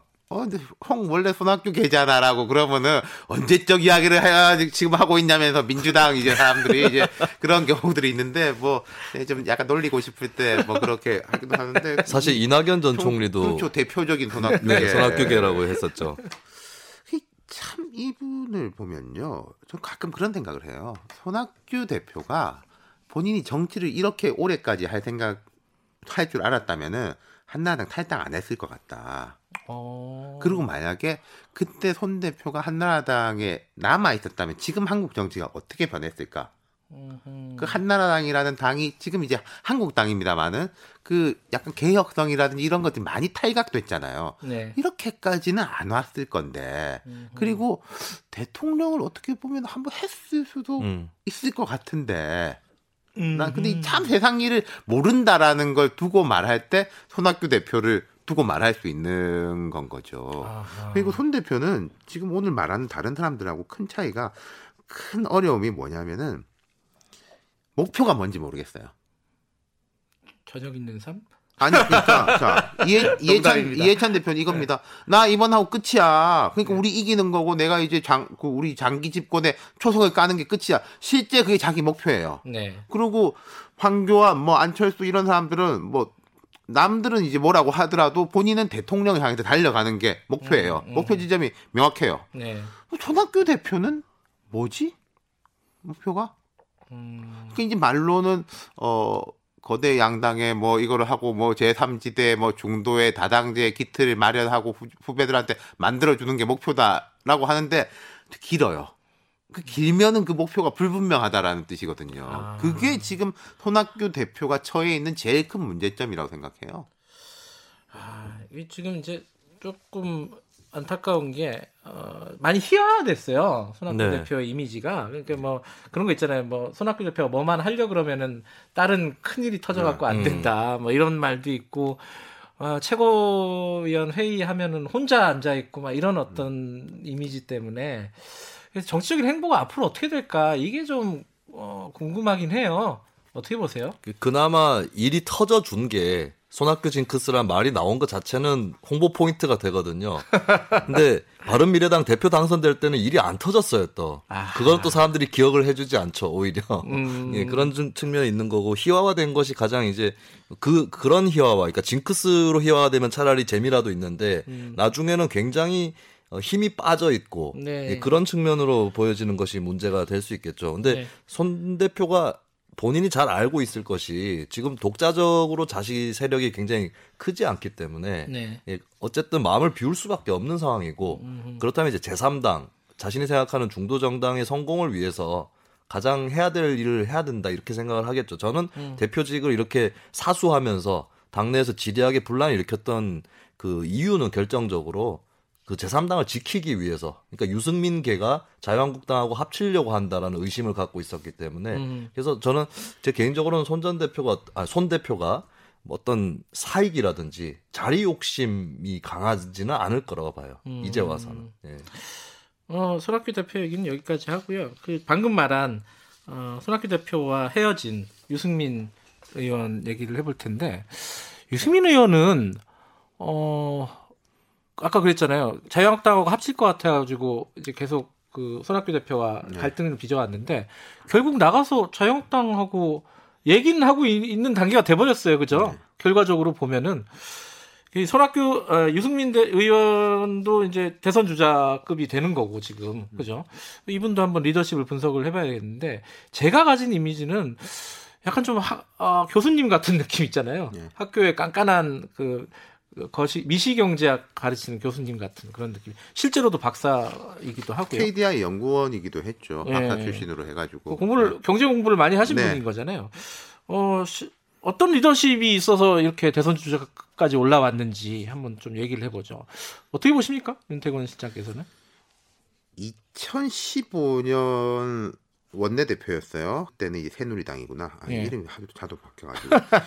그때 원내대표 교섭단체 연설 나는 왜 정치를 하는가 나에게 되돌아보곤 한다로 시작하는 증- 그 유명한 연설이 예. 있었습니다. 그때 정말 선풍적이었죠. 원내대표나 당대표가요 연설하면 이게 원고가 있어요. 원고 프린트 해가지고 앞에다 이제 제목 뭐 유승민 원내대표 연설문집인데 그 그때 기자들이 그 원 그걸 구해가지고 유승민 원내대표한테 사인 받을 정도였어요. 기자들이. 그리고 그때 다 발칵 뒤집혔죠. 민주당은 민주당대로 큰일 났다. 음, 아니 저렇게 조- 옳은 말을 이렇게 좋게 하는 사람이 저쪽 당에 있다니 우리 우리 어떡하냐 막 이렇게 되는 것이고 이제 한나라당은 어 우리하고 색깔이 이게 다른 거 아니냐 좋긴 좋은데라고 하는데 그 정점에서 이제 박근혜 전 대통령이 이거 안 되겠네. 이대로 둘 수 없네. 라고 이제 시작해가지고 지금 이제 이까지 온 건데 그때 한나라당에서 아니 자꾸 한나라당이라 그러네요. 새누리당에서 예, 그런 새누리당. 이야기가 많았어요. 예. 김무성 대표, 유승민 원내대표 시절 아닙니까? 네. 둘을 좀 섞어가지고 반으로 나눴으면 좋겠다. 그 김무성의 친화력과 정치력과 이제 털털하고 김무성 대표는 정말 사람들한테 인기 좋은 사람이거든요. 예. 그것과 그 유승민의 두뇌와 미래를 보는 비전을 이렇게 둘을 이제 섞어가지고 어떻게 그렇게 둘 다가 상대가 갖고 있는 거는 전혀 안 가지고 있는 사람인 거예요. 그리고 유승민 대표한테는 전 대표한테 제가 좀 죄송하지만은 별로 그때보다 진화한 것 같지 않다. 좋은 쪽 방향으로. 그러니까 부족한 게 별로 채워지고 있는 것 같지가 않아요. 지금까지로 보면 그때가 정점이었다 오히려. 네. 아니 그러니까 뭐 지적인 능력이라든지 이게 떨어진 것 같지는 않은데 그건 뭐 그대로인데 음. 그 친화력이라든지 그런 게 이제 부족하다. 그 네. 결단력이라든지 그게 전혀 뭐 성장한 것 같지가 않아요. 음. 오히려 거꾸로 김무성의 전략과 예. 유승민의 체질이 섞여서 악화일로가 아. 된 측면이 있습니다. 거꾸로. 예, 방금 아, 윤태원 잘못 섞었군요. 예, 거꾸로 섞여서 아. 저는 예를 들면 유승민 의원이 차라리 이렇게 네. 될것 같았으면 새누리당에 계속 남아 있는 게 더 나았을 거다. 본인도 남아 있으려고 했어요. 어허. 네, 근데 그것을 이제 김무성 의원이 나가야 된다 해가지고 데리고 나간 거예요. 바른당 만들 예, 그 때. 바른 정당 만들었는데 정작 김무성 의원은 다시 먼저 들어가 버렸고, 음. 네, 그러니까 좀 유승민 의원이 차라리 새누리당에 남아서 개혁 보수의 길을 가거나 음. 아니면 이왕에 나온 거라면 중도를 할 각오를 하고 나와야 되는데 이쪽 저쪽 다 어중간한 상태에서 나왔고 음흠. 결국에는 다시 돌아가는 걸 모색할 그러니까 수밖에 아까 없는. 이제 제가 손학규 대표가 만약에 한나라당에 남아 있었더라면 어떨까 이 이야기 하- 들었잖아요. 음. 제가 보면 정치인들이요, 뭐 결심할 때 이번이 마지막이라고 해가 좀 무리한 결정을 하는 게 있어요. 근데 아. 그 뒤가 항상 있어요 보면은 그 음. 뒤에는 더 안 좋게 돼서 그렇지. 그러니까 네. 이번이 마지막이라고 해서 무리하지 않으면 그 다음은 조금 더 좋아지는데 이번 음. 근데 정치라는 게 항상 이제 눈앞에 있는 목표를 향해 전력 투구하는 게 정치긴 합니다만은 네. 그런 아쉬움들이 있어요. 그래서 어 시간이 어 2부를 중간에 잠깐 쉴 시간이 됐는데 아까 노래 Breaking the Law는 네. 어 KBS의 law를 breaking 하는 거라서 안 되는 거고 네. 어 어떤 노래를 다시 생각해 보셨어요? 예, 이번 총선은 만 18세 투표권이 예. 처음으로 주어지는 선거잖아요. 예. 그러니까 청소년이라고 불려졌던 계층, 세대 예. 일부가 들어오는 음. 유권자로 편입되는 그런 선거라서 예. 예, 추억에 예전에 또 1990년대에 보면 막 청소년으로서의 각성, 어른들에게 지지 않겠다 이런 노래들이 막 나오지 않습니까? 그때 유행했었어요. 네, 서태지 아이들의 교실이 돼야부터 시작해서 음. 그 중에 하나인 H.O.T의 위아더 퓨처를 네, 만 18세 유권자들과 함께 듣고 싶습니다. 저만 해도 그 이 노래는 기억을 하는데 어 윤태원 실장 기억하십니까 이 노래? 네, 기억은 어. 해요. 뭐 제가 그때 아 요즘 젊은이 저도 참 젊은이였는데 그때는 요즘 젊은이들은 이런 노래를 좋아하는구나 라면서 들었던 기억이 요즘 나죠. 요즘 애들은 네. 어, 이런 노래를 좋아하는구나. 이거 이제 완전히 이제 김수민 평론가의 세대가 딱 불렀던 노래인가요? 네, 그렇습니다. 음. 그 멤버들하고 저하고 나이가 비슷하니까. 알겠습니다. 네. 이 노래 들으면서 어, 잠깐만 쉬도록 하죠. H.O.T의 We Are the Future.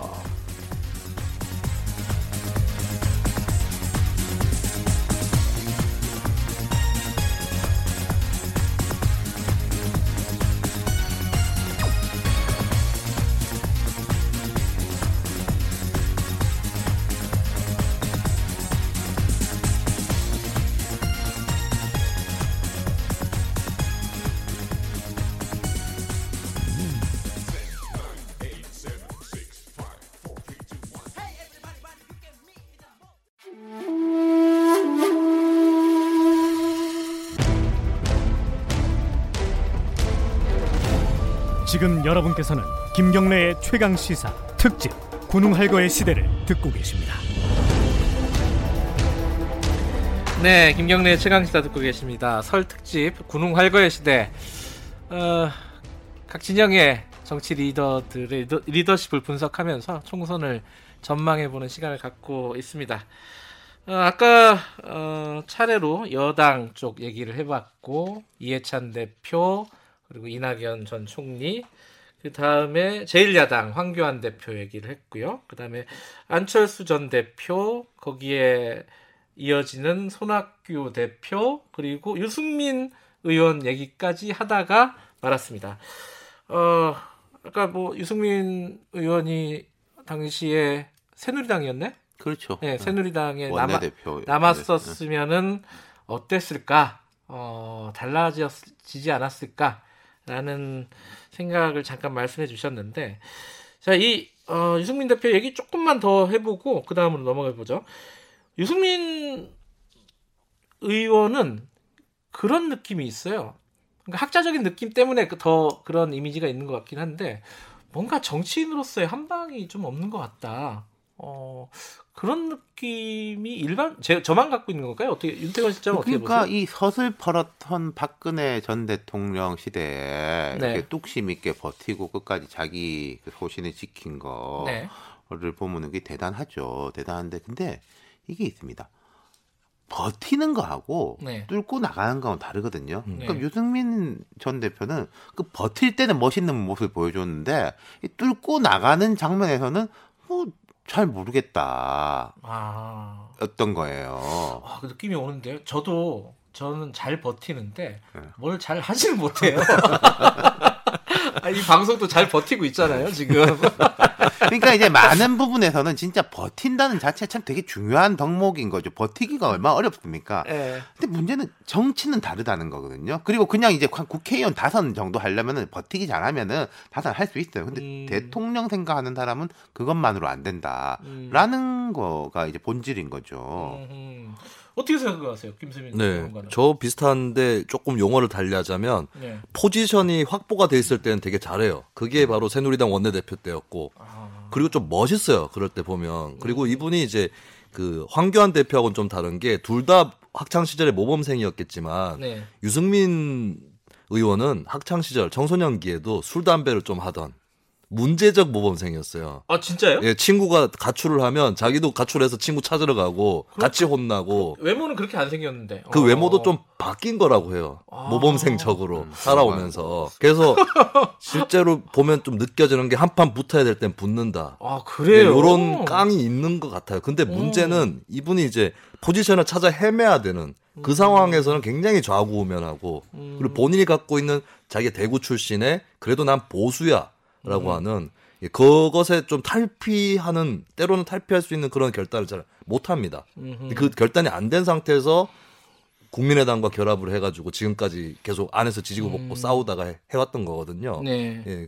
그래서 말씀하신 대로 좀 보장돼 있을 때하고 뚫고 나가서 찾아야 할 때에서 좀 자질이 차이가 있는 것 같습니다. 이번에 대구에 또 출마한다고 하는데 약간 제 3자들이 볼 때, 저 같은 사람이 볼 때도 그렇고 유승민 대표 가까이 있는 사람들도 아닌 것 같다. 수도권으로 가는 게 맞다고 본다. 그 새로 이제 장도 열려 있는 거는데 근데 본인은 대구에서 인정받아야 된다 라고 이제 생각을 음, 하대요.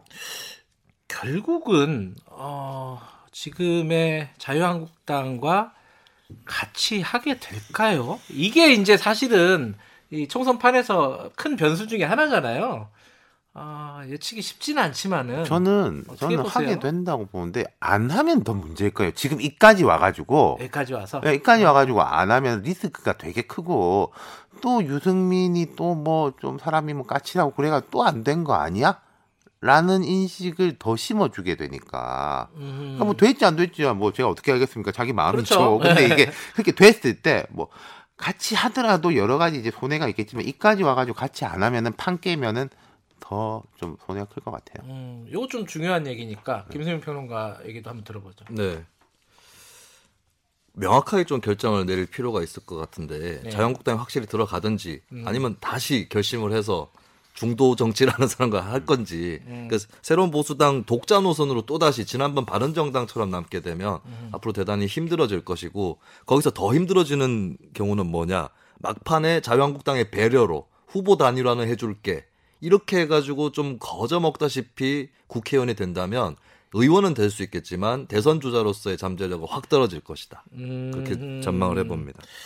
어, 유승민 의원도 어쨌든 대선 주자에 어, 아직까지 어, 남아 있고 어떻게 될지 모르는 네. 사람 중에 한 명입니다. 자 여기까지 정리가 됐고 이제 좀 큰 보수 축 그리고 좀 범보수라고 할까요? 그쯤에는 다 이제 정리가 된 것 같은데 진보 쪽이 남아 있습니다. 정의당 심상정 심상정 어, 대표 어, 정의당의 이분도 이게 평가할 지점들이 많아요. 재밌는 캐릭터를 갖고 계신 분이고 또 스토리가 있잖아요. 또 뭐 노동운동의 전설 어, 이런 사람이었고 자 심상정 대표의 리더십 그것도 근데 어떤 전설 의 어떤 경력은 갖고 있지만 리더십은 또 다른 문제잖아요. 네. 그 부분은 여러 가지 말들은 좀 있더라고요. 어, 좋은 말도 있고 안 좋은 네. 말도 있고.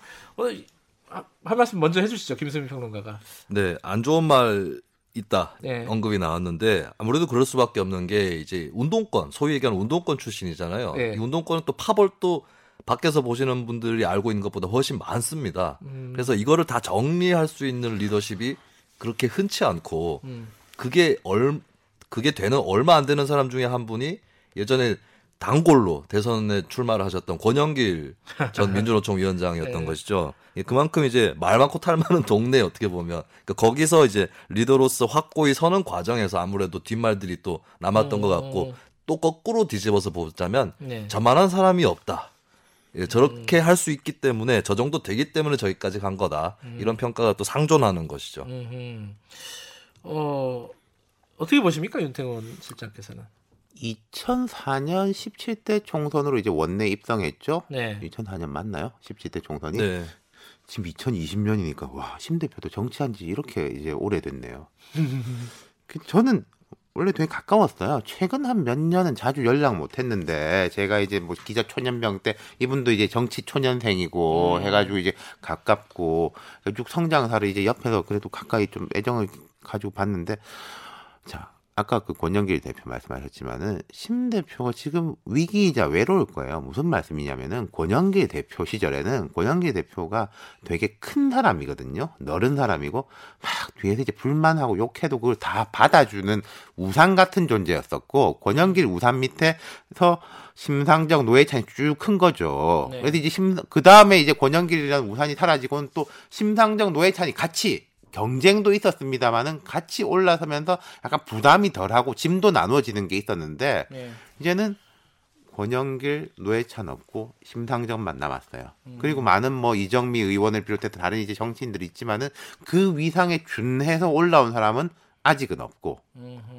그러다 보니까 이제 짐이 커지고 짐이 커지고 또 혼자 판단해야 되잖아요. 네. 그러니까 이게 뭐 독선적이란 이야기 들을 수밖에 없고 지금 좀 그런 짐이 너무 무거워 보이고 지금 네. 또 정의당이 좀 위기예요. 안 좋아요. 어떤 측면에서요? 이게 선거법 바뀌어가지고 정의당이 유리해질 걸로 다들 보지 음, 않습니까? 그렇게 봤잖아요. 고소단체 예. 괜히 많이 이 얘기가 제가 볼. 때는 아직 이제 떡도 안 왔는데 잔치 먼저 하는 격이에요. 비례대표 하겠다는 사람들이 너무 많아요. 하하. 예. 그러고 이제 비례대표에 대해 가지고 그러면은 자, 그 둘 다 논리가 맞습니다. 당에서 고생하는 사람들한테 우선권을 줘야 된다. 그리고 하지만 또 새로운 변화를 상징하는 이제 사람들을 좀 전략적으로 데리고 올 수 있어야 된다라는 게 이제 둘 다 논리는 맞는데 당에서 오래 하던 사람들은 당연히 당에서 오래 한 사람들한테 이제 고생한 사람들 을 내세워야 된다 아니겠습니까? 근데 심 대표 쪽은 좀 전략적인 쪽을 조금 확충하고 싶어 하는 것 같아요. 그 문제에 대해 가지고도 어떻게 최종적으로 조정을 할 수 있을 것인지. 아까 제가 나가려는 사람 너무 많다고 말씀드린 게 그 지금 정의당의 지방 의원이 몇 명 되지도 않는데 서울에 이제 지방 의원 한 사람은 사퇴를 했어요. 자기 총선 출마하겠다고 그런 것까지 이제 생기니까요. 예. 근데 이 정의당이 아까 위기라고 말씀하셨는데 최근에 이제 조국 사태 네. 겪으면서 어 뭐 진중권 교수 네. 전 교수 같은 경우에 이제 어, 정의당이 제대로 목소리를 내지 못했다라는 불만을 여러 차례 하다가 지금 뭐 탈당을 해버린 상황이 됐, 됐고요. 네. 그리고 밖에서 이제 한 일부에서는 민주당하고 다른 게 뭐가 있냐 이중 이중대 아니냐 뭐 이런 비판도 들었어요. 근데 이제 그게 뭐 그게 실제인지 아닌지는 뭐 판단의 여지는 있지만은 그런 포지션이 총선에서는 뭐 도움이 될 수도 있고 뭐 안 될 수도 있잖아요. 근데 도움이 된다고 생각하는 쪽이 많이 있어요. 뭐 비례 정당 관련해 가지고는. 근데 나중에 대선 때 심상정 대표가 후보로 나가게 된다면은 어, 민주당 후보랑 뭐가 다른 거냐? 어, 그러면 이게 좀 어, 복잡해지는 거 아니에요? 지금 생각이 어떻게 보세요? 네, 그게 이쪽- 결국에 이제 지- 정의당 진로를 놓고 갈등할 수밖에 없는 그두 그러니까요. 가지 의견이 있는 음. 건데, 근데 일단 다음 대선을 내다보기 앞서서 지난 대선을 좀 돌아보자면 네. 심상정 대표가 당시 후보로 나서서 생각보다 기대했던 것보다는 지지율이 좀 적게 나왔지만 음. 그래도 독자적 진보 정당 후보가 대선에서 5%를 넘어서서 6점 몇 퍼센트 나온 건 처음이었던 거고.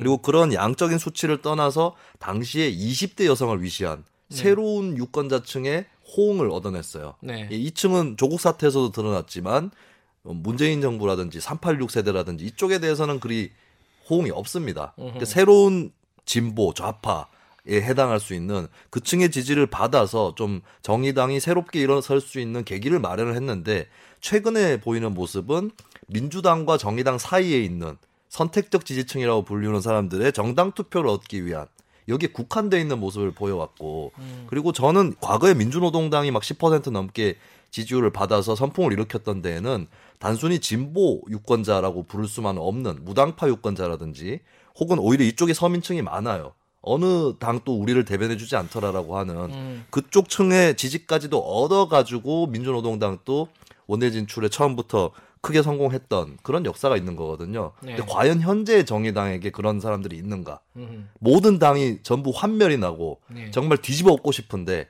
예, 그런 차원에서 나는 정의당을 지지한다. 이쪽보다는 아직까지도 어, 민주당과 정의당 사이에 있는 이쪽에 너무 크게 의존하고 있는 게 정의당의 현재 한계가 아닌가.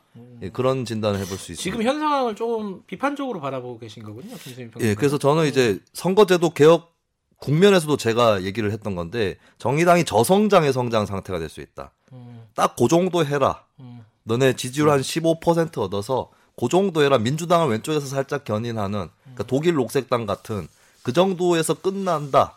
잘못하면 오히려 선거제도 개혁 때문에 네. 예 그런 얘기도 했었습니다. 그게 뭐 그런 분석은 총선뿐만 아니라 대선도 연장선에 있는 거잖아요. 그렇죠. 그죠? 특히 대선은 우리나라 아직까지 결선 투표가 음. 없기 때문에 소수 정당한테 굉장히 불리한 그런 선거라서 독자 이게 노선이 중요하죠. 예. 한국당, 뭐 한나라당, 어쨌든 한국당 계열 정당이 강하면은 민주당하고 정의당 사이가 좋아요. 근데 이제 한국당이 약하면은 음. 그때부터 이 고민이 시작이 되는 거죠. 음. 어떻게 가느냐.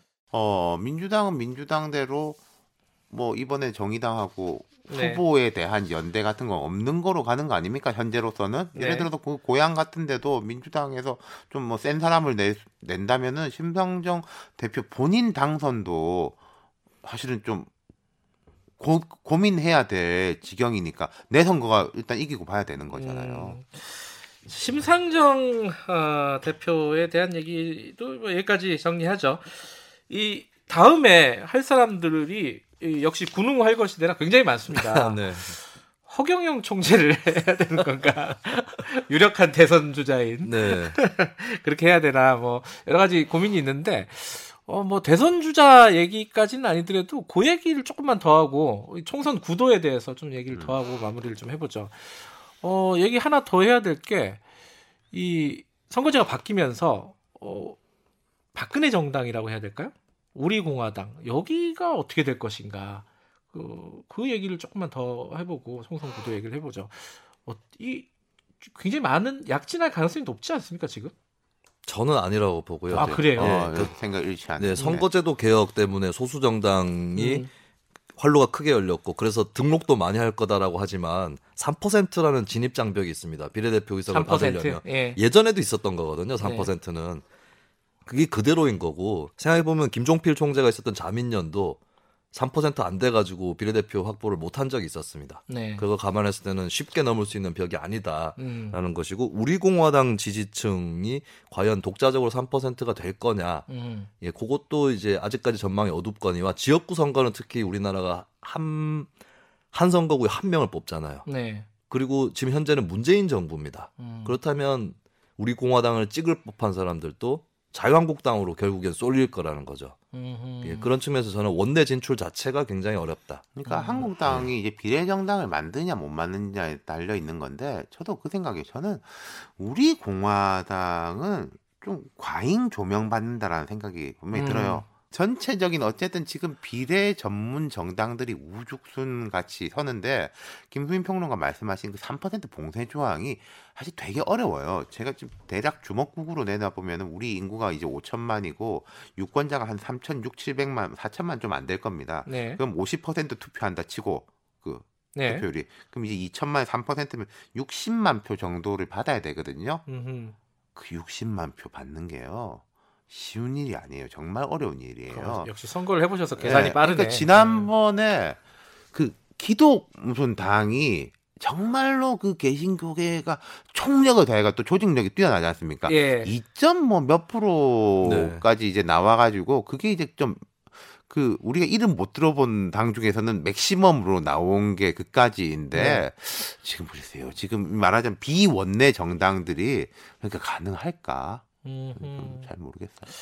그러니까 그 우리 공화당을 과대포장을 한다고 말씀하셨는데 거기를 약간 눈여겨 보는 지점은 사실 박근혜 전 대통령이잖아요. 네. 딴거 뭐 있겠습니까, 그죠? 고 박근혜 전 대통령에 대한 뭐 동정 뭐 이런 부분들이 아직 통하지 않겠느냐 일부에서는 사람들이요. 사, 사람들이 이렇게 생각해요. 대중들이 자기는 전략적인데 나머지 사람들은 전략적이지 않을 거라고 생각해요. 근데 사람들은 대체로 전략적입니다. 박근혜 대통령 지지해요. 지지하고 막 어, 나왔으면 좋겠어. 저 사람 음. 무엇 제가 있나? 그러면은 그럼 뭐가 돼야 되나? 한나라당, 한국당이 힘이 세야 된다고 생각해요. 음. 그래야지 박근혜 된다 편해진다고 생각하지. 우리 공화당이 강해져 가지고 저 마음에 안 드는 한국당 것들 혼내줬으면 좋겠다. 네. 그럼 박근혜 전 대통령한테 유리해질까? 음. 어, 아니라는 거죠. 대체적으로 두 분의 네. 의견이 일치하네요 이 부분은. 이게 유권자 습성이라는 게 있거든요. 음, 보면 네. 양당제하고 다당제 중에 어디를 더 선호하십니까? 여론조사를 가끔 실시를 하는데 자유한국당 지지층은 양당제 선호가 압도적이에요. 음. 그리고 그분들이 살아오시면서 1번, 2번을 벗어난 적이 없었을 겁니다. 기호에서. 주주에 대한 그 집착이 강하군요. 예. 음. 그리고 제가 또 경북 지역 활동 경력이 있다 보니까 거기는 네. 우리 공화당이 세지 않냐? 저한테 물어보시는 분들이 있는데 그나마 대구 음. 인구가 밀집된 대구에서는 좀 있지만 경북 지역으로만 가도 농어촌 가면 네. 잘 몰라요. 네. 그리고 그 유권자분들 특히 노년층은 그렇게 기호를 밑에까지 와서 찍지 않는다라는 음. 걸좀그 덧붙이고 싶습니다. 하나는 있을 수 있을 것 같아요. TK 지역에서 이제 한국당이 강력한 물갈이를 했을 때 그 인지도가 있는 이제 중진 의원들이 무소속을 선택하느냐, 음. 그러니까 정치 계속 한다 치고 네. 우리 공화당을 선택하느냐에 대한 계산이 있을 텐데 그때 약간 좀 다수의 사람들이 우리 공화당으로 간다면은 좀 효과가 있을 겁니다. 음. 근데 박근혜 전 대통령 관련된 거고 사실은 이 우리 공화당은요. 이명박 전 대통령과 관련된 친이계가 또 모였습니다. 어, 이재호 전 의원을 비롯해 가지고요. 이 그룹은 총선에서 어떤 영향 역할을 할 건가? 이 부분은 어떻게 보세요? 많이들 주목을 네. 안 하는 부분이긴 한데. 지난 대선 때 어느 정도 드러나지 않았을까 싶은데 예. 조원진 의원이 후보로 나왔었죠. 예. 새누리당 후보로 예. 이름이 새누리당이었습니다. 후, 경선 후보 였나요? 경선 후보. 아니요. 그 새누리 새누리당 독자적인 아, 독자적인 아, 아, 그 헷갈려. 다른 다른 새누리 군소 후보로 아, 네. 우리 공화당 앞에 맞다. 그게 네, 그- 우리 공화당 앞에 대한애국당 앞에 새누리당이었어요. 당명이. 잘 모르는 건데 네. 기억이 안 나는 건데. 곰돌이 마스코트 들고 기억났다. 아, 아, 그리고 아, 맞아요. 그때 예. 이재호 전 의원도 나왔습니다. 그렇죠. 군소 후보로. 푸, 푸른 머시기 네, 뭐 뭐. 네 그렇습니다. 그리고 이제 복면까지 하시고 복면 이재호 저는 네 기자회견할 때 복면 가왕처럼 복면까지 하시고 나왔어요. 그래요. 예, 그렇지만 그때 존재감만 비교를 해도 음. 조원진 의원 쪽이 훨씬 높았거든요. 이게 음. 뭘 의미하냐면 사실 친이계는 이명박 정권 이후에 별로 의미가 없어요. 음. 비박으로 다 흡수되거나 독자적으로는 하여튼 존재하기 어려운 그런 계보였기 때문에 네. 저는 이쪽의 흐름은 그다지 뭐 자유한국당과 새누리 뭐야 새로운 보수당 통합에서 무슨 마중물 역할을 한다거나 이조차도 안 될 거다. 네. 예, 그렇게 봅니다. 친이계라는 게요. 예. 그두 가지가 사실은 있어요. 원래 한나라당의 이제 개혁파, 쇄신파하고 친이계가 약간 겹쳐지기도 하고 다르기도 해요. 네. 그 뭐 정태근, 정두원 이런 분들이 한때는 친이계로 불렸지 않습니까? 이분들은 원래 이제 뿌리는 한나라당 쇄신파, 개혁파 음. 이런 쪽인 거고 뭐 이재호 전 장관이나 뭐 이런 분들 같은 게 친이계로 이당득 뭐 이런 분들은 이제 쇄신파 말고는 이제 그 친이계인 거죠. 그러니까 특히 그 세신파 말고 친이계로 뺏어 본다면은 더 의미가 없죠. 음, 그러면은 요번에 그 통합 추진하는 보수 빅텐트 만드는데 친이계가 뭐 역할을 하겠다 이게 네. 나섰잖아요. 그러니까 거기 뭐 음. 박형준 뭐 이런 음. 분들이 들어 있는 것은 그거는 이제 친이보다는 아까 제가 말씀드렸던 한나라당 내에 좀 약간 개혁 그룹, 중도 음. 그룹 이쪽으로 보는 게 맞지 그쪽, 않을까. 그쪽으로 어, 보는 게 맞다. 친이계라고 어, 네이밍하는 것은 네. 지금으로서는 의미가 없다. 네. 뭐 이런 말씀이시네요. 네. 자 지금까지 이제 총선 관련된 얘기들을 쭉 하고 그 각 진영을 대표하는 리더들도 한번 분석을 해봤습니다. 이번 총선과 관련해서 지금 빼먹은 얘기, 우리 요건 하나 짚고 넘어가야 된다. 변수 중에 뭐 있습니까? 남은 게? 아니, 뭐 음, 있죠. 뭐 뭐요? 선거는요 네. 잘하는 것보다 못하지 않는 게임이기도 하거든요. 남이 네. 못하는 게 좋은 거거든요. 뭐 이제 무통이 나오겠죠. 막말 뭐 이런 거. 음... 네, 사고, 사건, 사고, 막말. 그 옛날에 비해서 돈 사고 같은 건 확실히 줄어들었습니다. 사람들이 되게 조심하거든요. 돈 사고 나면 감옥 가니까요. 네, 그 네. 착해졌다기보다는 조심하는데 그런 이제 막말 그리고 또 하나가 지금 지- 근 10년 동안 그 지지자를 SNS로 결집해 나오는 이제 정치가 되게 강력해졌는데 여기에 대한 피로감이 또 분명히 있거든요. 저는 이번 총선에 이게 더 강력해질지 아니면 약간 한풀 꺾이는 그 계기가 될지 좀. 관심 있게 보는 편이에요. 제 음. 개인적으로는. 네. 김승 평론가는 뭐 거기에 덧붙일 말 있으십니까? 네, 저는 이제 주의 깊게 보는 볼만한 것은 특히 종선 막판에 다선 의원의 컷오프 아하. 누가 당할 것이냐. 물론 몇몇 다선 의원들은 이미 불출마 선언을 했지만 막판에 분명히 이게 총선이 정말 좀 웃기는 것이 당과 당의 싸움이 아니라 가만히 보면 내부에서 서로 자기 편을 죽이면서 그걸 과시해요. 이쪽에서 음. 누굴 치면 우리 쪽에서도 이, 이 사람 친다. 예, 이걸로 경쟁을 하는. 잔인한 게임이네요. 예, 굉장히 잔인합니다. 어. 그러면서 결국에 이번에도 예. 예, 예전에 이해찬 대표처럼 컷오프의 희생양이 될 다선 중진 의원이 나올 텐데 네. 누가 될 것이냐. 예, 그 부분에 또 관심이 갑니다. 또 하나 어, 이- 여쭤보고 싶은 거는 오늘 뭐 리더들의 리더십 뭐 간단간단하게 좀 짚어봤는데 대선 주자 지금 현재 스코어 대선 주자로 이런 사람들은 한번 얘기해 볼 만하지 않느냐 빠진 사람이 있을까요? 사람 많죠. 뭐, 뭐, 예를. 들어서 뭐 박원순, 이재명, 뭐 김부겸 뭐 이런 분들 뭐 있는 거고 또 오세훈 전 시장 같은 경우에도 이번에 당선된다면 뭔가 존재감을 확 좀 끌어올릴 겁니다. 바로 대선 주자로서의 활동을 시작할 거예요. 그 사람들은 주목하지 않는데 뭔가 이 사람 한번 좀 봐야 되지 않느냐 이렇게 지금 보는 보는 사람 없어요?